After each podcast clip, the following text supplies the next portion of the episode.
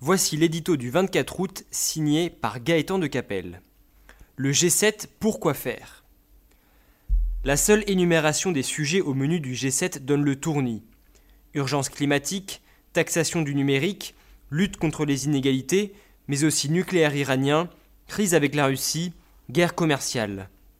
Les chefs d'État et de gouvernement réunis en France ce week-end ont du pain sur la planche pour résoudre les problèmes du monde.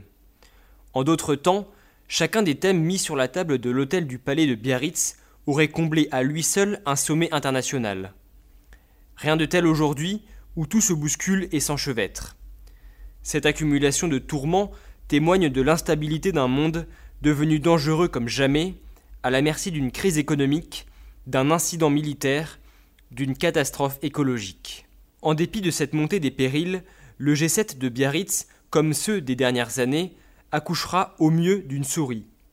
Au XXIe siècle, ce petit club de démocratie libérale ne possède plus la légitimité ni le pouvoir de régir comme naguère l'ordre international.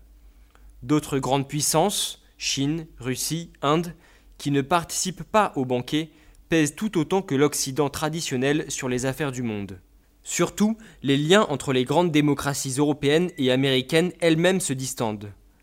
L'incontrôlable Donald Trump, en campagne pour sa réélection, tweet une provocation par jour, tandis que l'Europe, en proie à de profonds courants nationalistes, se fracture. À l'évidence, les beaux jours du multilatéralisme, cet horizon autrefois jugé indépassable des relations internationales, sont clairement derrière nous. Comme un symbole, les invités de Biarritz se dispenseront pour la première fois de la comédie traditionnelle du communiqué final. Faut-il pour autant jeter le G7 aux orties? Ce serait une erreur.